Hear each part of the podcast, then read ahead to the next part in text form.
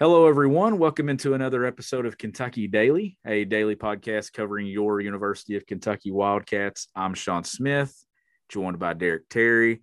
Derek, it's Mailbag Friday on a Thursday. So we had the football mailbag dropped on Wednesday. Now we're dropping the basketball mailbag on Thursday. And I'm actually excited about this mailbag because we can finally here in about 24 hours put all the Jalen Duren questions kind of behind us. I, am sure Kentucky fans are honestly probably feeling the same way. Yeah, I would think so. I mean, uh, he's been probably mentioned just as much, if not more than anybody in our mailbags uh, since he since the rumors came out that he would be reclassifying. And uh, tomorrow, at what you know what time his announcement is? Um, does anybody? It's like an hour and a half announcement, right? Uh, or the I think it's like six to seven thirty or something like that. I can't remember exactly. I just know whenever last time I checked it, it was. uh It doesn't seem like that's going to be a quick uh announcement. So, regardless, tomorrow night or maybe tomorrow, I think tomorrow night though, we'll know where he's heading, and uh at that point we can talk about the fallout. Uh, at this point, it seems unlikely he'll choose Kentucky, but you know, stranger things have happened in recruiting. Yeah, that's what we've been talking about for weeks now. Is that it seems like it's trending somewhere else, but then we've also thrown in the the thought that does anyone really truly know? Because it, it's kind of been hit or miss. But I know there's a lot of Memphis buzz right now. Emoni Bates reclassifying and mm-hmm. stuff. There's buzz that those two are going to team up there, which I mean bodes well for Penny Hardaway, but Penny better win if that yeah. happens because that's that's a pretty big deal. There's there's a lot going on right now uh, so we're going to dive right into this mailbag. As always, this mailbag is brought to you by Buffalo Wings and Rings in London, Kentucky. It's a fantastic place to make it out for dinner, to catch a game. Great atmosphere there, right, conveniently located off the exit there in London, Kentucky. I highly recommend you uh, to make it out there at some point, especially with football season coming around. But Derek, let's start off the top here. And it, obviously, it's about Jalen and, and Jonathan asking. I have not, I've not listened to KSR the last couple of days, but he said, call it is Matt Jones' source crazy? Do we get Jalen Duren? I've not listened to to KSR, so I don't know if you maybe know what Matt said or anything along those lines, or what the source is. So I, have not been able to tune in this week. Yeah, I haven't either. I don't know. Uh, I don't know if the source is crazy or not. I mean, you know, Matt's typically got pretty good sources. Um, as far as the question is, if Kentucky gets Jalen Duren, I'm going to say, I'm going to say no. Um, unless this kid has just done a tremendous job kind of keeping everything under wraps. I mean, every everything you hear kind of points a different direction from Kentucky. So I'm going to stick with that. But again, I don't know. I don't know for sure. But yeah, if I were putting money on it and the and the choices was, hey, you put money on Kentucky, you win a lot, or if you put money on the field, I would I would definitely go with the field at this point. Do you do you think it's college basketball? I think so. Yeah, I do. Yeah. I do too. I, I think it'll be Memphis or Miami. Honestly, if you ask me right now, I really don't know. I mean, I'd, I'd probably say Memphis at this point, just given the Emoni Bates news and reclassification. It just it certainly seems like that there's a lot of legs to to that possibly being a duo there, Derek, which is crazy to think that that could actually happen at Memphis and not somewhere like Kentucky or Duke or North Carolina, and it and the place where Calipari came from, right? How yeah. how wild is it that that we've come full circle with this? I mean, it's never been recruiting has never been the issue for Penny Hardaway at Memphis, and I know they they made the NIT this past year, I thought they were scheduled or not scheduled. I thought they were set up to have a pretty good team uh, next year, but then they lost a lot of guys to transfer. I don't even know now that I sit here and look at this. I don't even know what the roster looks like for next year. I mean, if they add Duren, I'm sure you would think if you add a player that talented, at the at the least, you would be competing for an NCAA tournament spot. But uh, I really don't know. Uh, do, you, do you know anything about their roster next year? Since I mean, I know Jeffries left. Um, Quinones, is that you say his name? Lester. I don't know if he's even there anymore. I mean, they just had a lot of guys that that left. I do know Rasheed Wallace is there now, though, right? Him and Larry Brown, the former NBA folks, all uh, coaching college hoops now. DeAndre Williams is he still there? Transfer from Evansville that Kentucky looked at last spring. I'm trying to to see. look right here. Let's just go to the Google machine see what's going on at Memphis. I'm not seeing. Yeah, he's still there. Yep. So DeAndre Williams, I know that was a very good player, very good piece for them. He's still there. Uh, yeah, I mean, it should be if if they get those two guys, Derek. That's mean, that's a pretty big win for Penny Hardaway. But Earl Timberlake is there. He's a transfer from Miami. I remember him as a big recruit. Yeah, Lester is still there. Uh, they they signed some pretty good freshmen as well. So I, you add Jalen Duren to that, you would think. Um, I mean, if you don't make the NCAA tournament with that group, then I mean, when are you going to make it? You know, that's, that's a good so. point. NIT championships aren't going to settle it when you uh, if you get a piece like Jalen Duren or possibly Emoni Bates as well. Uh, but moving on, Adam has a question here. Who ends up with the number one recruiting class for 2022? UK, Duke, or someone else?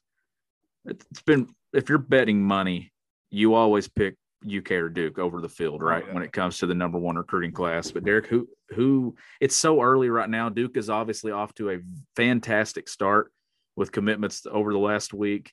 So Kentucky has some catching up to do. They have Skyy Clark there. I've not got the composite and everything pulled up there, but it. if you throw in a commitment from Shaedon Sharp, who just continues to climb, and then you like where Kentucky's at with Dereck Lively, and obviously Kentucky's in a great situation with Buna too. That's how I say his name. I still don't know. I'm going to continue to say Buna until somebody tells me it's something different. But uh, Cason Wallace, if you if you throw some of those names in and how it stacks up with Duke, they're they're both going to be right there. One of those two, in my opinion, will be the number one class. I just don't know at this point. You have to wait and see how these final class rankings and player rankings kind of sh- shuffle out and play them play themselves out. Do you have any idea who the number one class is right now in 2022? Who is it? Ohio State. Ohio State. So Ohio State's got three, four stars right now. That's obviously not going to hold up um, by the end of it. They'll they'll drop down. But North Carolina's at number two, UConn's at number three. All these schools that they all have at least three commitments. Every school it's in the top uh, top five, and then of course Ohio State has four, which is more than any other team. Um, Duke, interestingly enough, is at seven, and they do have they got two pretty highly ranked kids. Um, when you're talking about uh, Dariq Whitehead, right? That's who. Yeah or Derek. It might be Derek. Might be pronounced Derek. Might be a, a good way to spell my name. D A R I Q.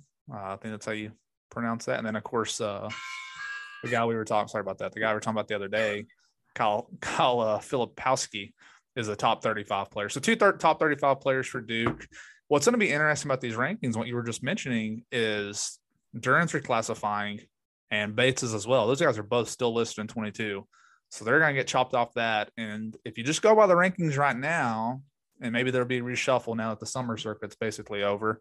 Uh, Amari Bailey, who's committed to UCLA, would move to number one, but you've already seen on three move Shaedon Sharp to number one. Yeah. So after the summer he had, so I, I'm not really ready to say on 24 seven what it's going to be, but to get to the heart of it, that was a long way to answer this guy's question. If Kentucky, it's Lively and Sharp, who could both be top three players with Clark, the guy you mentioned, Bo- Bona, is that you're saying it?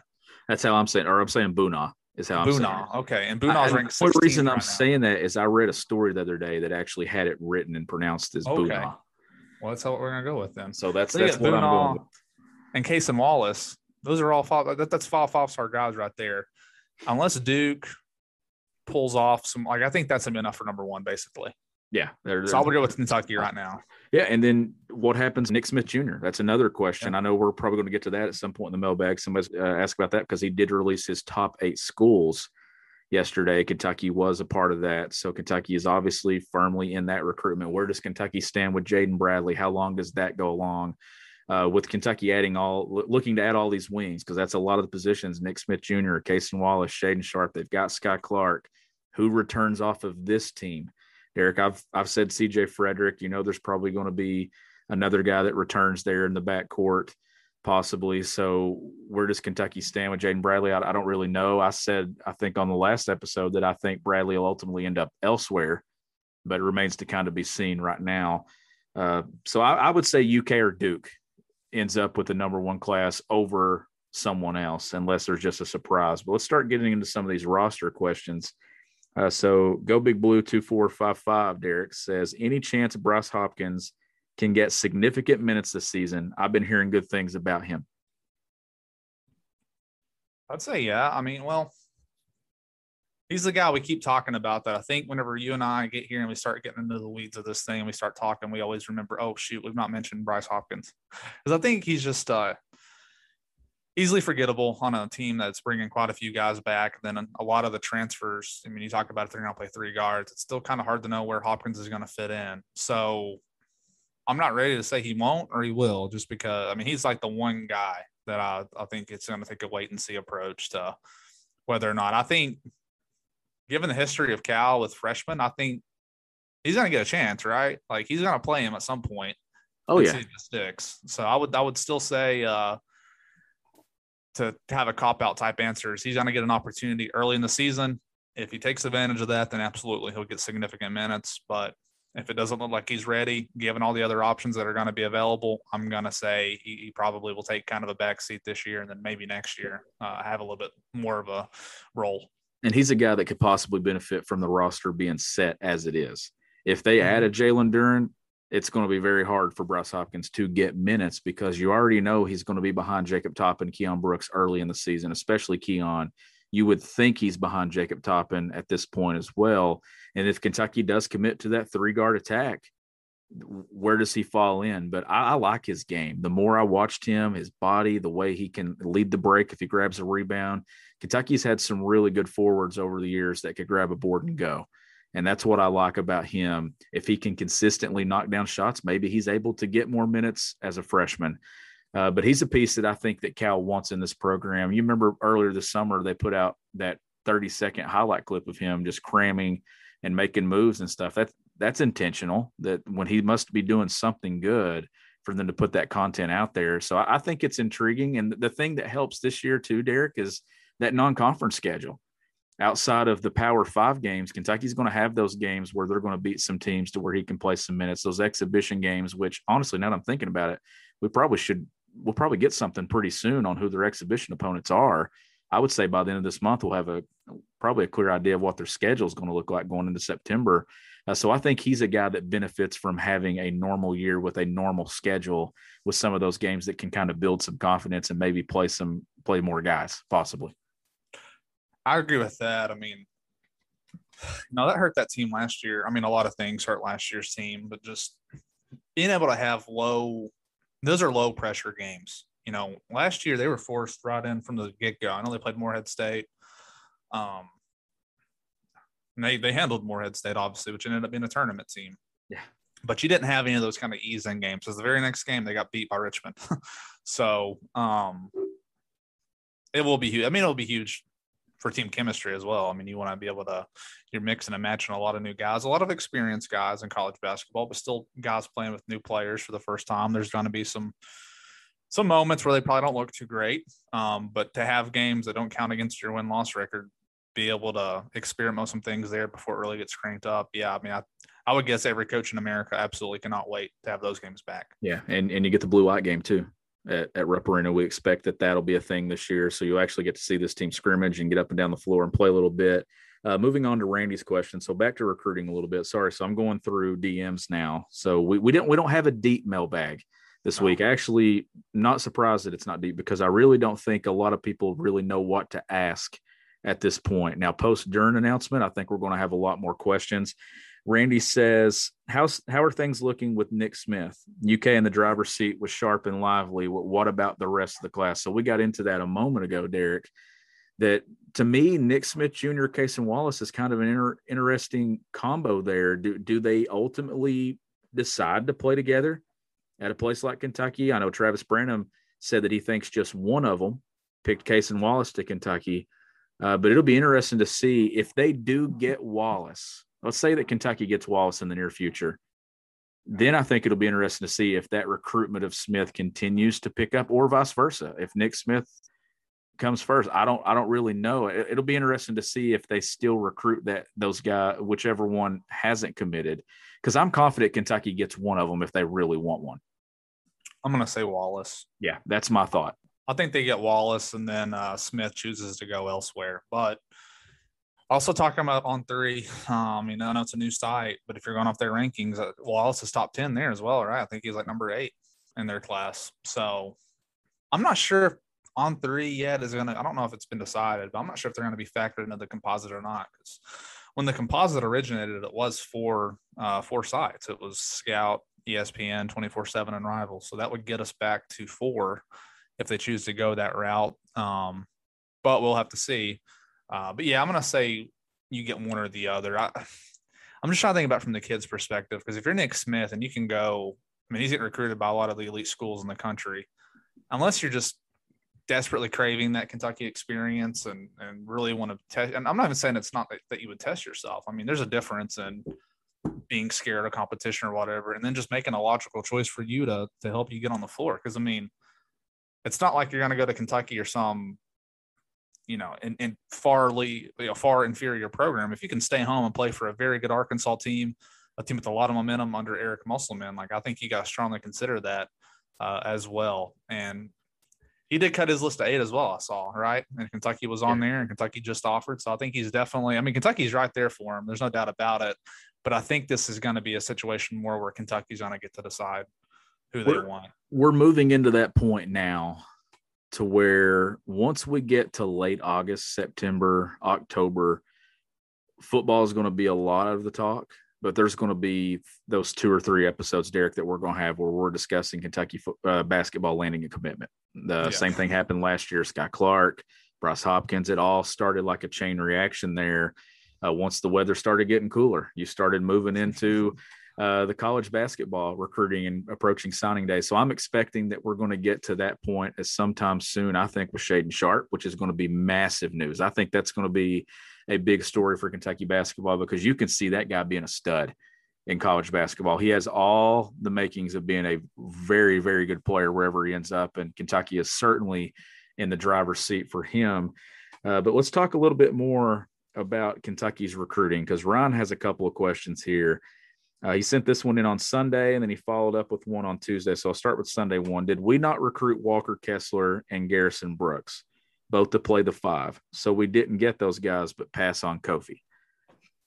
If you go back to the spring, we really didn't know what the heck John Calipari was doing and where things were with any of these guys when it come to recruiting. There were a lot, there were some rumblings there. I know with Walker Kessler, and then I know there was some behind the scenes talk with with a couple of sources saying that Kentucky and Garrison Brooks from North Carolina and things like that were a topic, but we really don't know what Kentucky was targeting early in the spring. We we knew the backcourt was the primary focus at that point.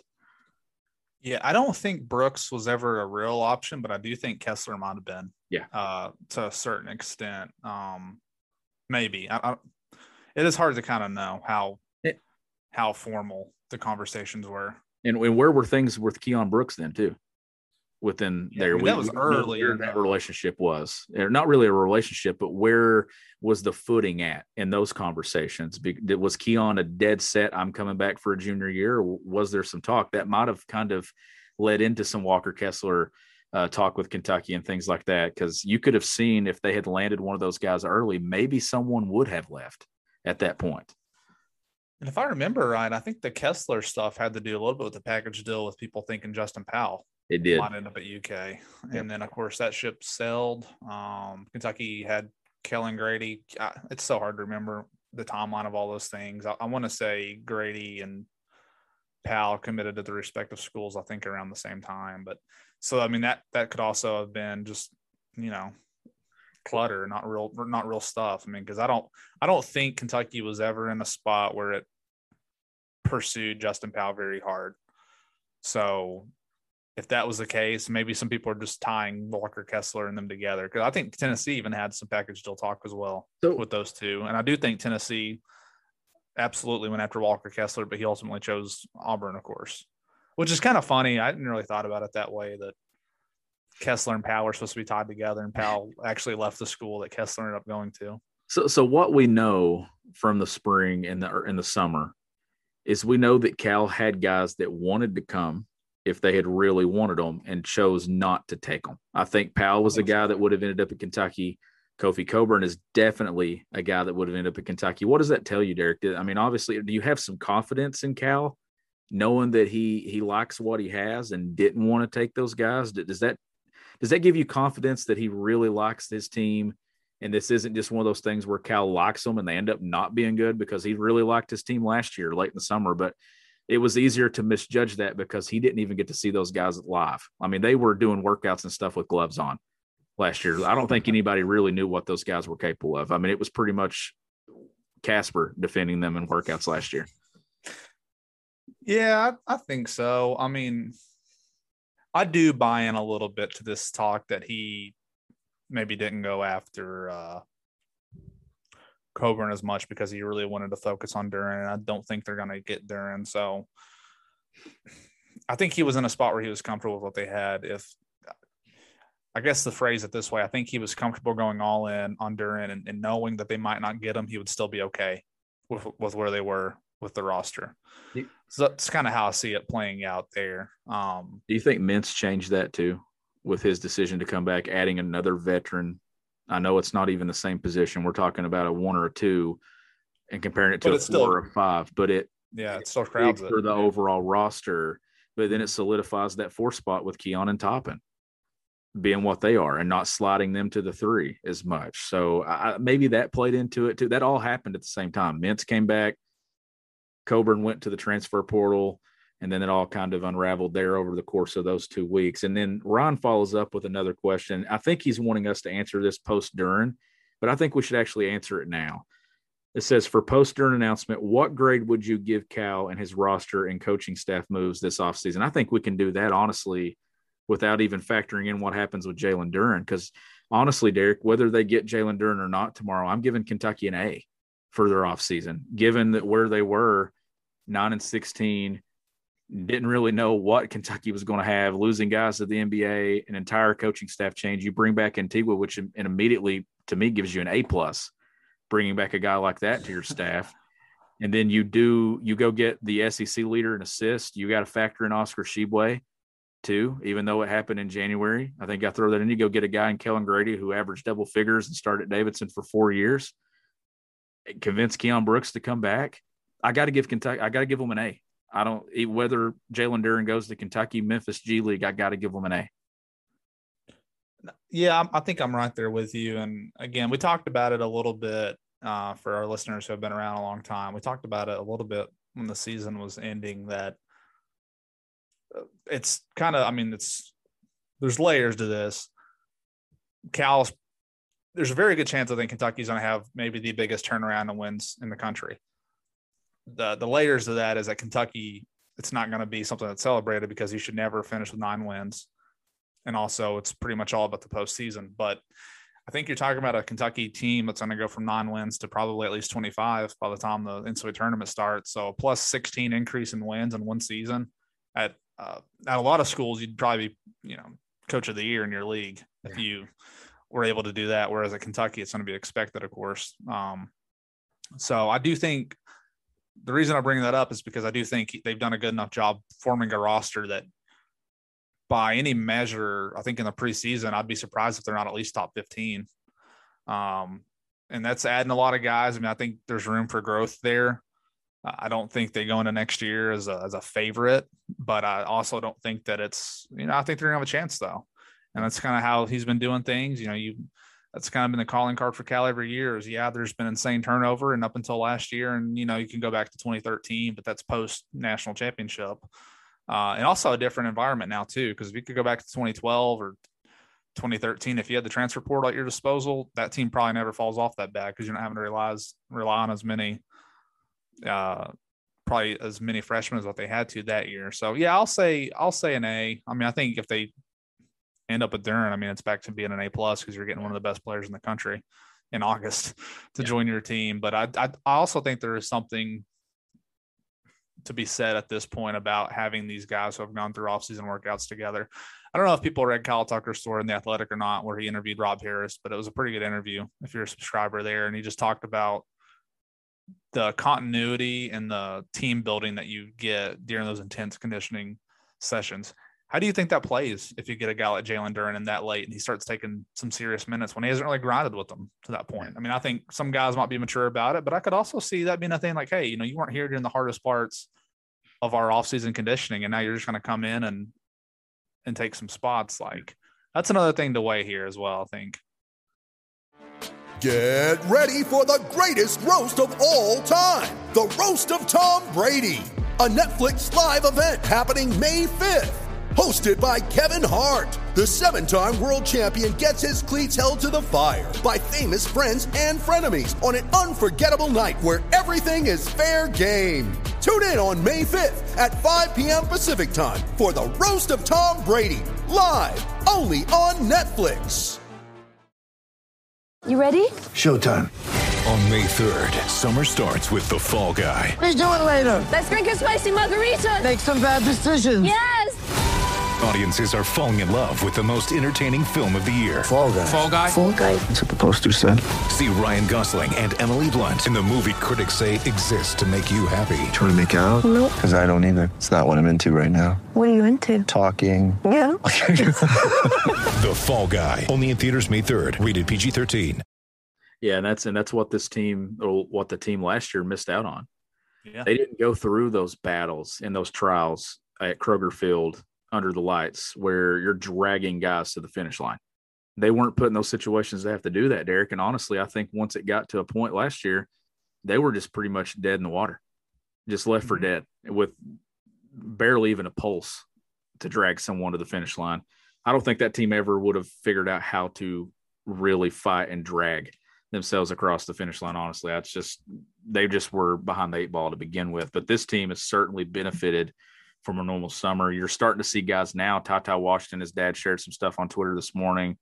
I put it up on the website on gobigbluecountry.com of his workouts. And here he was at 5:30 this morning working out. So they're not on campus now. Kellan Grady worked out with Malik Monk earlier this week, which was pretty cool to see to see that. But Wesley has uh, a couple of questions. It's two parts here.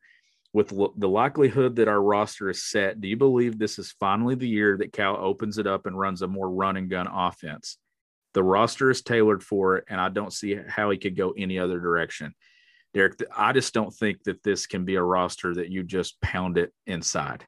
You've got Right.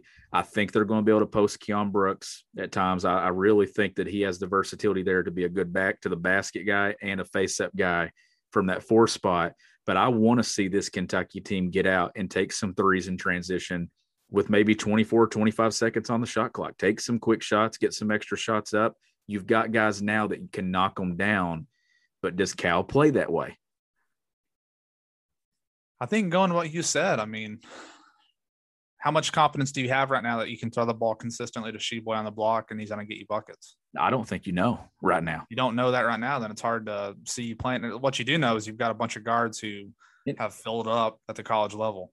and and that might be and that might be the thing when it goes into the Duke game, right? The Kentucky is going to have no identity, none whatsoever, in that game at Madison Square Garden. You know, the only identity that I know that, that this Kentucky team has right now is they got dudes that can flat out stroke it, and that might be what carries them early in the season. Derek is they just got guys that can knock down shots. They have no idea who they're going to play through at that point. They're not going to know that, in my opinion, until we get into that I'm going to say Ohio State game is where they'll know who they can play through because they're going to be battle tested with Duke on the road at Michigan. You've got a game against Notre Dame. I think by that point is where you'll kind of find out who they can play through. But I do think that they're going to put up more threes than what they put up in the past. Yeah, no doubt about it. I mean, I think you're going to see a primarily three guard lineup and then Keion and well, I'm, I'm excited to see Keion as well, but definitely Toppin. You know, how, how much has he improved his shot? Can he become a reliable three point shooter this year? If, if you got four guys at all times that you think, you know, if you leave these guys wide open, they'll make you pay, then I think that is the way Cal's going to play. But I don't fault anybody for um, being a skeptic, though, because we've kind of heard this in the past that, you know, Yeah, we have. You're right. yeah, that, that they're going to be, you know, they're going to play different. And then it gets down to the season and you get, you know, guys on the floor that you wouldn't really think should be playing on the floor together. And that happened a lot last year. So maybe this year he'll have a better feel for his rotation. They won't end up in such bad spots like last season. But I do think the way that this roster was constructed, I'm with you. Like I, I can't see any other way than that they play faster and take more threes, just because I don't think you're going to have, unless there's someone we're not talking about or Tshiebwe improves tremendously. I just don't know who you're going to have that can just absolutely dominate a game on the block. Tshiebwe to me is a guy that needs to live on the glass on both the defensive end and the offensive end, getting garbage baskets, those high energy plays. That's what I'm looking from for from Kentucky's fours and fives, real especially their fives, whoever that second five is, if it's Lance Ware, is uh, live on the offensive glass. Kentucky did not do that last year, Derek. They didn't get anything easy on offense, and they missed out significantly on that. You'd love to see them shoot the ball at a solid clip from the free throw line as well. If they can do those two things, I think this team has the potential to be pretty good. Uh, but Wesley followed up with a question here too, and he said, "We agree that we might be one big guy short of having a truly complete team." But in saying that, can this team be similar to the 2017 2018 Villanova championship team? They had elite guards and wings, not a guy over six nine, and their stretch fours could score the basketball. If Brooks and Toppin take that expected step up, I can see some similarities. You, you could. Yeah, I mean that that Villanova team was very talented, shot the ball very well. I mean, I think if you're going to relate it to UK, you kind of go back to 2011. I mean, Cal's kind of had a team like this before. It wasn't as deep uh, as this team's going to be, but in terms of the makeup, I mean, he had a Josh Harrelson basically was the only true. I know he had uh, Eloy Vargas as a backup, but not someone he didn't play a ton, you know, minutes. I mean, they were really once uh, Enes Kanter was ruled ineligible, they were really counting on on Harrelson, and you had Terrence Jones and Doron Lamb, Brandon Knight, uh, Darius Miller, and uh, probably forgetting somebody else off that team. Uh, DeAndre Liggins, you name him? Liggins, Liggins, yeah. yes. Liggins is another guy that you know he wasn't really somebody would describe as a pure shooter, but I mean, damn, he had a big three against North Carolina there in the Elite Eight. To, yeah, but then you think about Josh Harrelson, you know, he was not the kind of guy that you were going to play through uh, on the block. He had his big games here and there, but you you had to rely on a three point tandem basically of Brandon Knight and Doron Lamb, two of the best three point shooters Cal's had in the same backcourt. So this year I see it being a lot of the same. I mean, I don't know that Brooks and Toppin are going to necessarily. I think between them they can probably put up the Terrence Jones production that he had that year, and you don't really have the same kind of. I mean, Darius Miller is about as good of any three as they've had. And the uh, obviously Kidd Gilchrist the next year was huge and winning that national title. Um, but you're gonna have more guards to choose from. So it's not it's not an exact comparison. I'm not trying to say this team's gonna be just like 2011. Uh, I think they'll be well, I mean, if they're better, then they're going to be a Final Four team. But that that team struggled a lot in the regular season. That that run was a bit unexpected, really, for them to go to a, a Final Four. They played well at the end of the year, took out a number one overall seed, and then beat a very good North Carolina team. Um, yeah. So this team, I do think it's if you're looking for any comparison in the Cal era, that's what you're gonna have to go to. But man, that was 10 years ago. So the game's changed a lot in 10 years, but it does show that you know Cal wasn't trying to he wasn't living by some principle that he just absolutely had to have a five score or, or, or dominate because that wasn't the case for Harrelson. I mean, that team really relied heavily on Knight and Lamb, and I think this team's going to be similar in the ways that they're not to rely on Kellan Grady a lot. They're not the. I, I don't know if there'll be a, a, central star on this team. That's probably one of the big questions: is can a team? You think Baylor had star? I'd say Davion Mitchell was a star last year. Yeah, in he, college basketball, especially by the time it got to March. Yeah, yeah but that, that was a very deep team, though. I mean, they were a very good unit together. That that Villanova team, you had Jalen Brunson, who I would say was a star of that team. But I mean, you had DiVincenzo, uh, Paschall's on the team, right? Eric Paschall, or am I thinking of somebody else? I think he was on that team who just got traded from the Warriors. Um, they had a lot of pros uh, on that team. So if they're as good as that team, or if they play similar to that, I think fans will be happy because for my money, since 2012 UK team, I thought the Villanova team was the most dominant team in college basketball. Really, that was a that was a great team.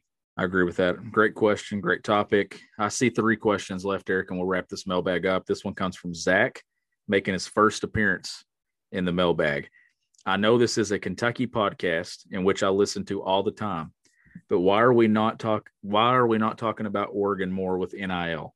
I think they will be big players with the Nike ties, which affects Kentucky. Although you see 10 to 15 top kids in each class reclassify, does NIL incent- incentivize more kids to get out of the high school earlier, regardless of their rankings? What are your thoughts on that? Is he asking if it makes more sense for kids to reclassify to go to college to get paid? That, yes.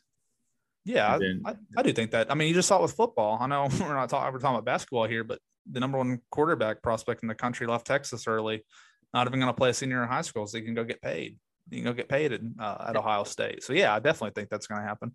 And and he follows up too with this. Also, we will see some. Will we see some sort of rule that if a kid is committed to say Kentucky or anyone else that they can no longer be recruited by the G League or NBL. this would stop the snakes of the G League coming in and swooping an Isaiah Todd or a Nix who have been committed, or will it just remain a handshake, which is what I believe Cal and Strickland have right now? My man ever followed the MLB draft? That's how it is in MLB. You have a kid committed for five years, and then the draft they can sign them if they want.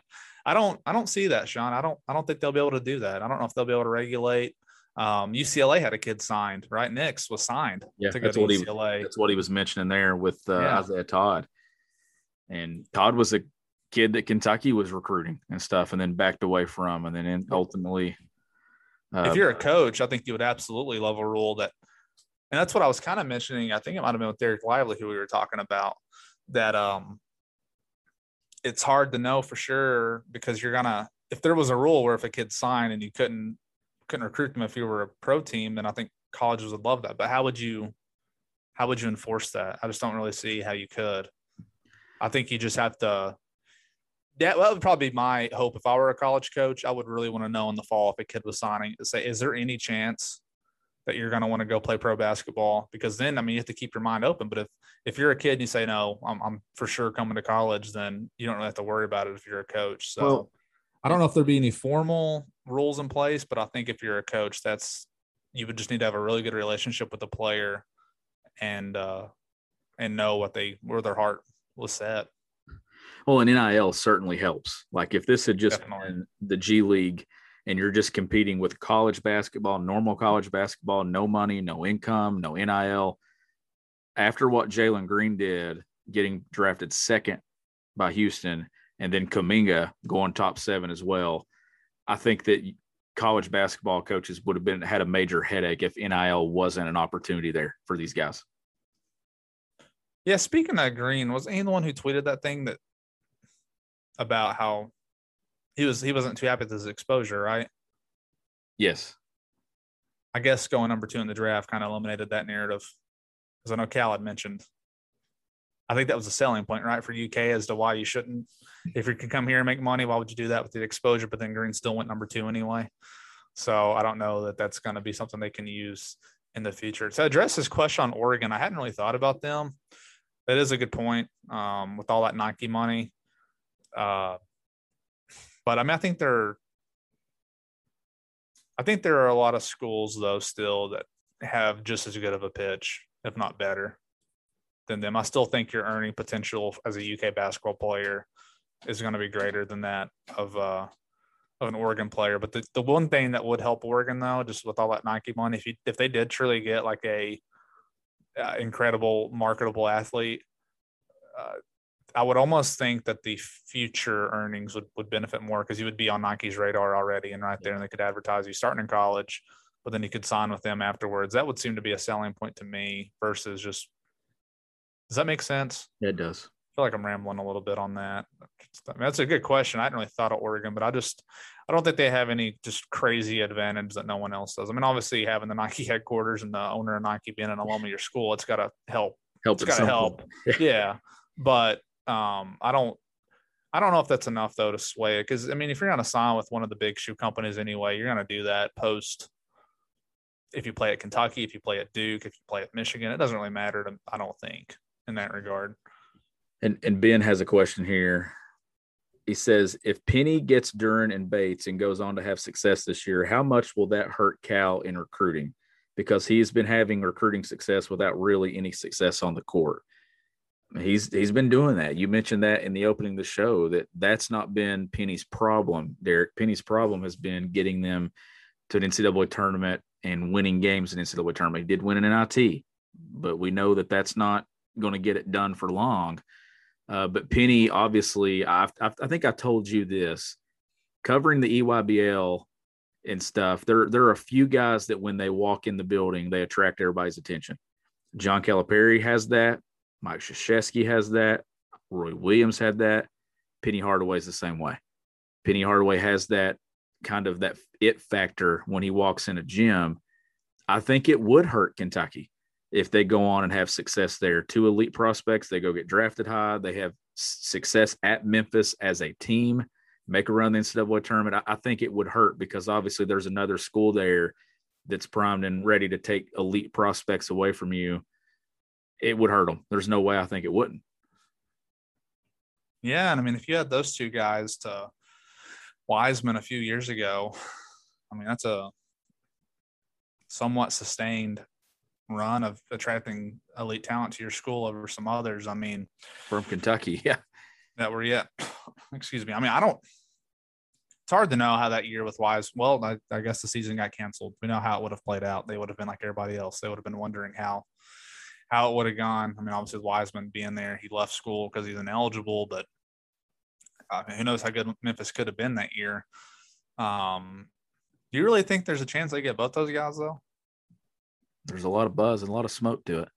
I didn't think so the other night when I was on another podcast, but 48 hours later, there's a lot of people talking about it.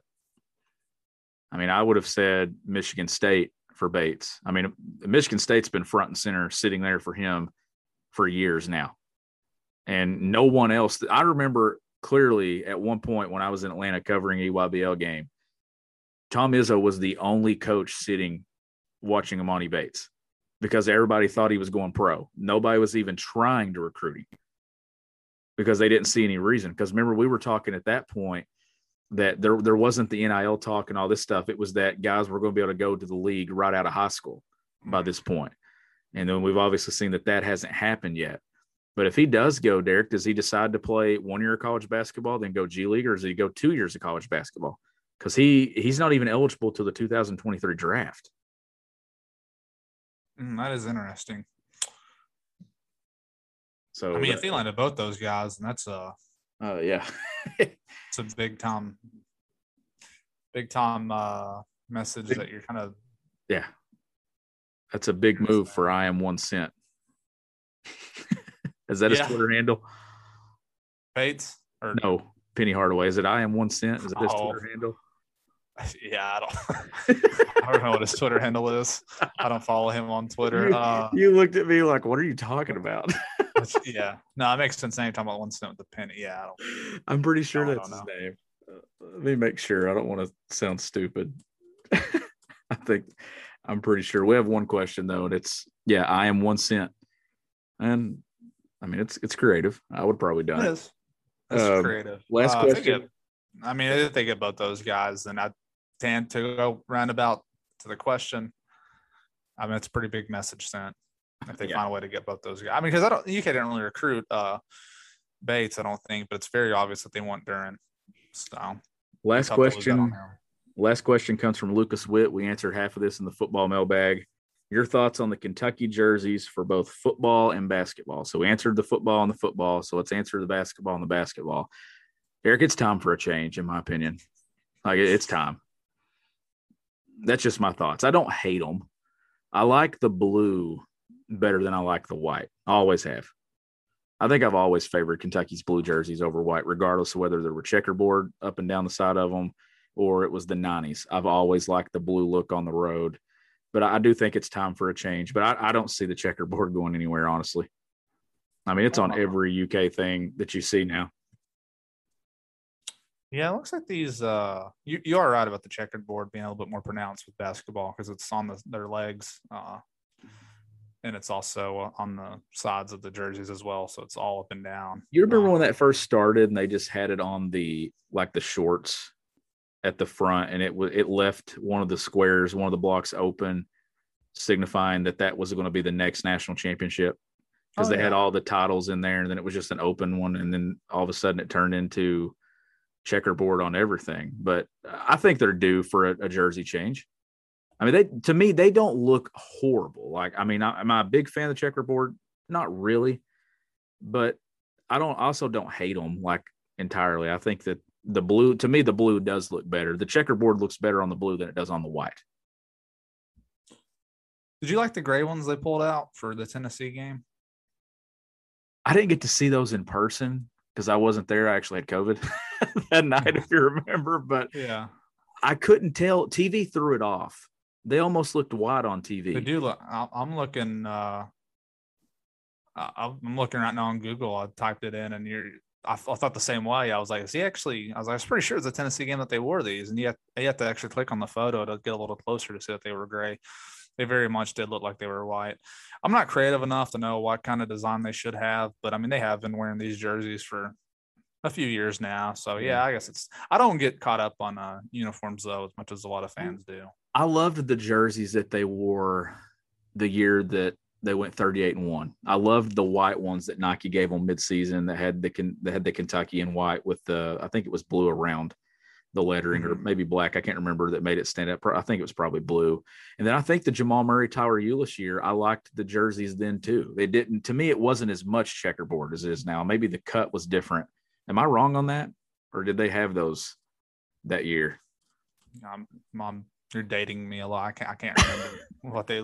I could. I mean, I had to look up what they looked like last year. The uniforms. I couldn't even remember. They've not even They look like, and they've not changed in a while. It looks like the ones that Keldon Johnson wore are still the same that you know BJ Boston was wearing last year. Okay, so they they were different in 2016. So the ones that I'm looking at of Ulis is they had the old UK logo on the hip, and then it had Mhm. checkerboard that started very thin and it got thicker as you went down toward the knee, but the top had no checkerboard on it whatsoever. I liked those. I didn't think that that was over the top as much as they are now. It seems like the Fox Monk ears where they shifted and went to this look that they have not changed at all.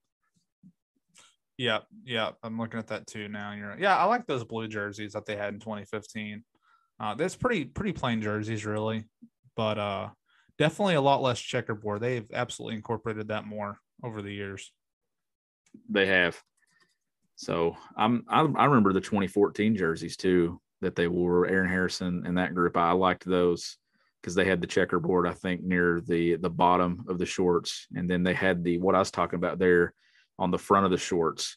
Uh, I really liked those jerseys. I'd, I'd take those again. So yeah, I think they're to a point to where they need something new, and I, I think they'll get a new look pretty soon. There's no way they keep wearing the same look. I mean, we're I mean, surely not, right? I mean, we're Not probably- Alabama football. They're not going to keep just wearing the same thing over and over. There's no tradition involved with these uniforms.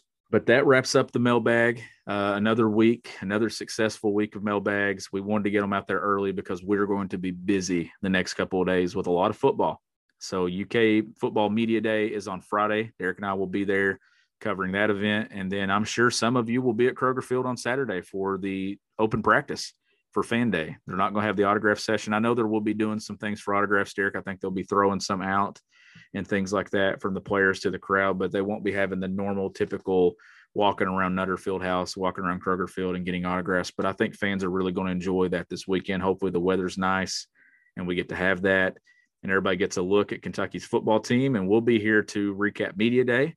We'll recap the open practice and uh, we'll move you right along into next week. We're going to have some more basketball recruiting talk next week. I'm already lining up a guest to come on and talk about Reed Sheppard and his big summer and some other topics as well. Make it out to Buffalo Wings and Rings in London, Kentucky. We're grateful for their sponsorship and partnership with Kentucky Daily. We hope we continue moving that forward. So make it out there, show your support for uh, Wings and Rings and Kentucky Daily. And if you go in there and you have dinner, ask to see the manager and say, "Hey, heard about you on Kentucky Daily," because that always helps us out too, doesn't it, Derek? If Yeah. if somebody goes in and does that. But he's Derek Terry. I'm Sean Smith. We'll catch you next time on Kentucky Daily.